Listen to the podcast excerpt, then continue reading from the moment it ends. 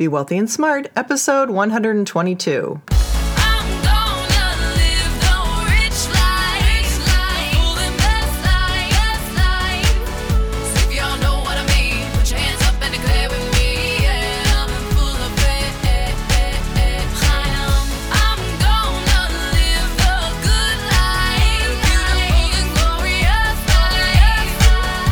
Into a world of wealth and financial freedom without budgets, boredom, or bosses on Be Wealthy and Smart. And now, here's your host, Linda P. Jones. Welcome to Be Wealthy and Smart. I'm Linda P. Jones, America's Wealth Mentor, empowering women and men worldwide to financial freedom.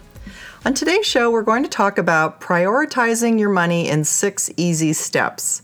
And you're going to learn my secrets of how to prioritize whether or not you should spend on something or whether it's just dead money that you're actually throwing away. So, this comes from a listener question. And Sue wrote in and said, My husband Tom and I follow your podcast. He is a mechanic and told me he wants to buy new handlebars for his motorcycle. It will cost $1,800 because it involves other new parts. The funny thing is, he plans to sell the motorcycle. I reminded him about opportunity cost. What more help can you give me to explain why he shouldn't buy this? Thank you, Sue. Well, Sue, I appreciate your email and that you and your husband are listeners. Thank you for that. You did the right thing to remind him about opportunity cost, but here's the deal. Putting $1,800 into handlebars on a motorcycle you plan to sell is like flushing money down the toilet. You won't get it back because when you sell the bike, someone else probably won't appreciate the new handlebars enough to pay $1,800 more. As long as the motorcycle operates well and looks nice, a buyer will want to pay the lowest price they can. They'll look at comparable bikes with similar mileage and see what they're selling for, and that's what they'll offer you. I'm glad you brought this up though, because it gives me a chance to delve into opportunity cost deeper, and more importantly, how to prioritize your spending and investing needs.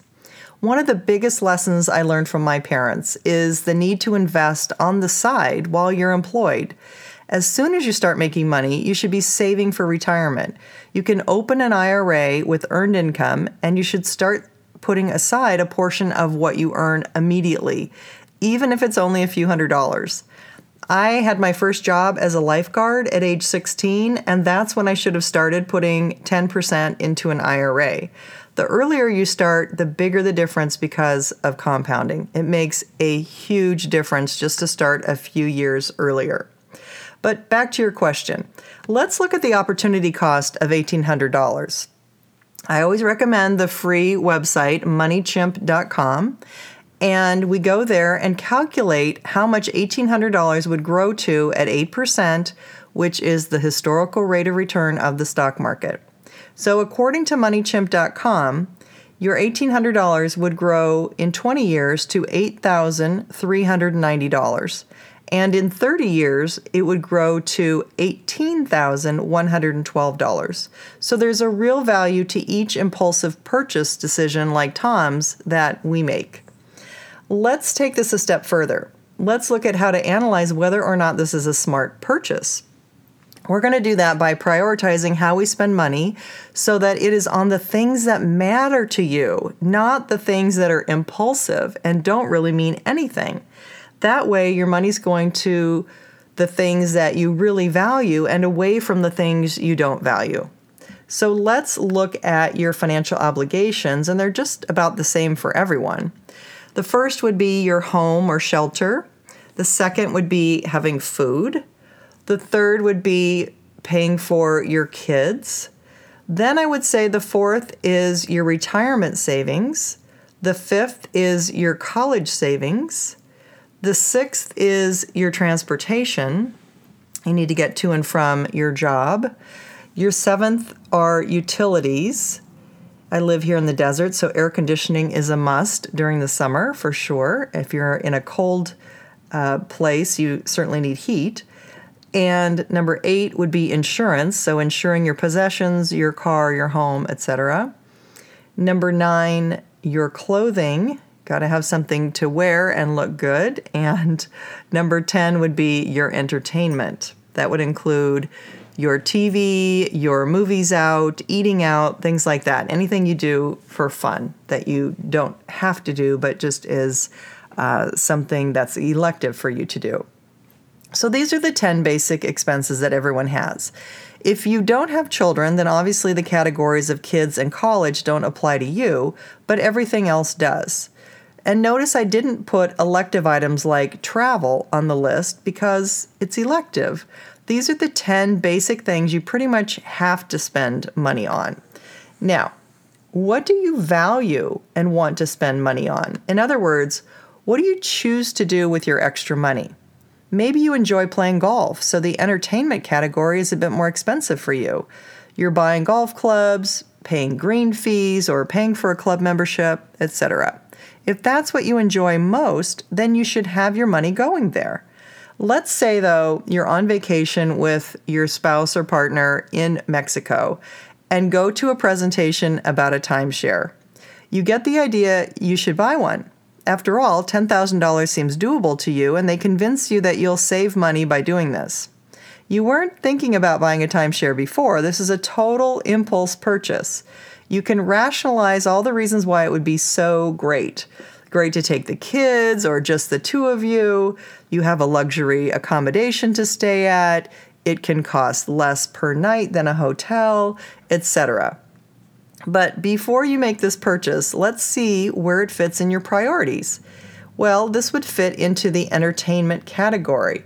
But above that category are the college savings and the retirement categories.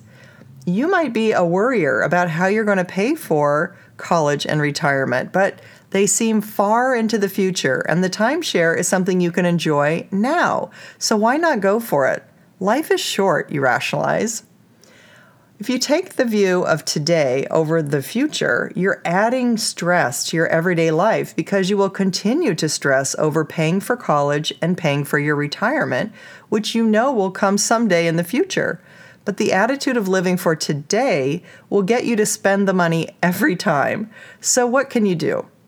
I've mentioned this in the past, but the secret is to keep one eye on today and one eye on the future. That means you don't want to do things just for today and not for the future. You want to do both. When you have that philosophy, you can make a decision that is balanced. So perhaps using that strategy, you don't buy the timeshare, but you agree to take a vacation annually and to save for it in advance every year. It will still cost you less than the timeshare because of opportunity cost. Don't believe me? Well, let's look at what the opportunity cost is of the timeshare. $10,000 at 8% for 20 years is $46,609. And that $10,000 at 8% for 30 years is over $100,000. So that $10,000 is better off being put into the college fund or the retirement fund. You'll be less stressed because you're reaching your long term goals of retirement and college funding, and you won't have the additional annual fees of the timeshare. So, back to Tom and Sue. Here's what you can do to bring yourself back from the brink of impulse spending and into the realm of spending on your priorities. Number one, make a list of your spending priorities. Do this with your spouse so you're on the same page. Start with my list of 10 items and break them down even further. You can break down entertainment into eating out, travel, TV, sports, etc. What is important to you and where do you want to spend money? If you like going to professional football games and having season tickets, then make that a priority. Number two, when you want to make a purchase over $1,000, ask yourself where does it fit into your spending priorities? Is it on the list? If it's not, think about why you want to make that purchase. And ask yourself these five key questions before you make an impulse purchase. Number one, how will this enhance the quality of my life? If it won't, and I don't think the handlebars pass that test, then pass on the purchase. Again, how will this enhance the quality of my life? Number two, Will this extend my life, marriage, or health? Anything that will add to life, marriage, and health should be a priority. However, be careful because you can justify things that you don't really need. You might try to justify the timeshare is a yes here when it is really the annual vacation that is a yes, not the timeshare. Get it? Number three, what is the opportunity cost of the money? Calculate it by going to moneychimp.com, click on calculate, which is in the black bar. It's sometimes hard to see, but it's in the top black bar. Then you put in the principal, the rate, and the years to accumulate and click calculate. Number four, will this keep its intrinsic value and also increase in value over time? Again, be honest and realistic with yourself. Tom might think the handlebars will get him more money for his bike, but the reality is they won't. Number five, is this more important than my kids' college or my retirement? The answer is usually no. But I'm not about deprivation, I'm about balance. So, what is a compromise? How about if Tom doesn't buy the handlebars and sells the motorcycle as he planned, then reinvested that money into a fixer upper car that he could have fun updating? That would provide a return on his investment instead of flushing the $1,800 down the toilet. That $1,800 plus the proceeds from the motorcycle could launch him in a new business that he loves and be lucrative at the same time. Number six, will this increase my net worth? Always having an eye on what can increase your net worth will help you continue to build wealth and reach your financial goals and financial freedom. If you're not building your net worth, you're not becoming financially free. It's that simple. Good job, Sue, for writing in and asking a question. I'll bet you didn't expect this long answer.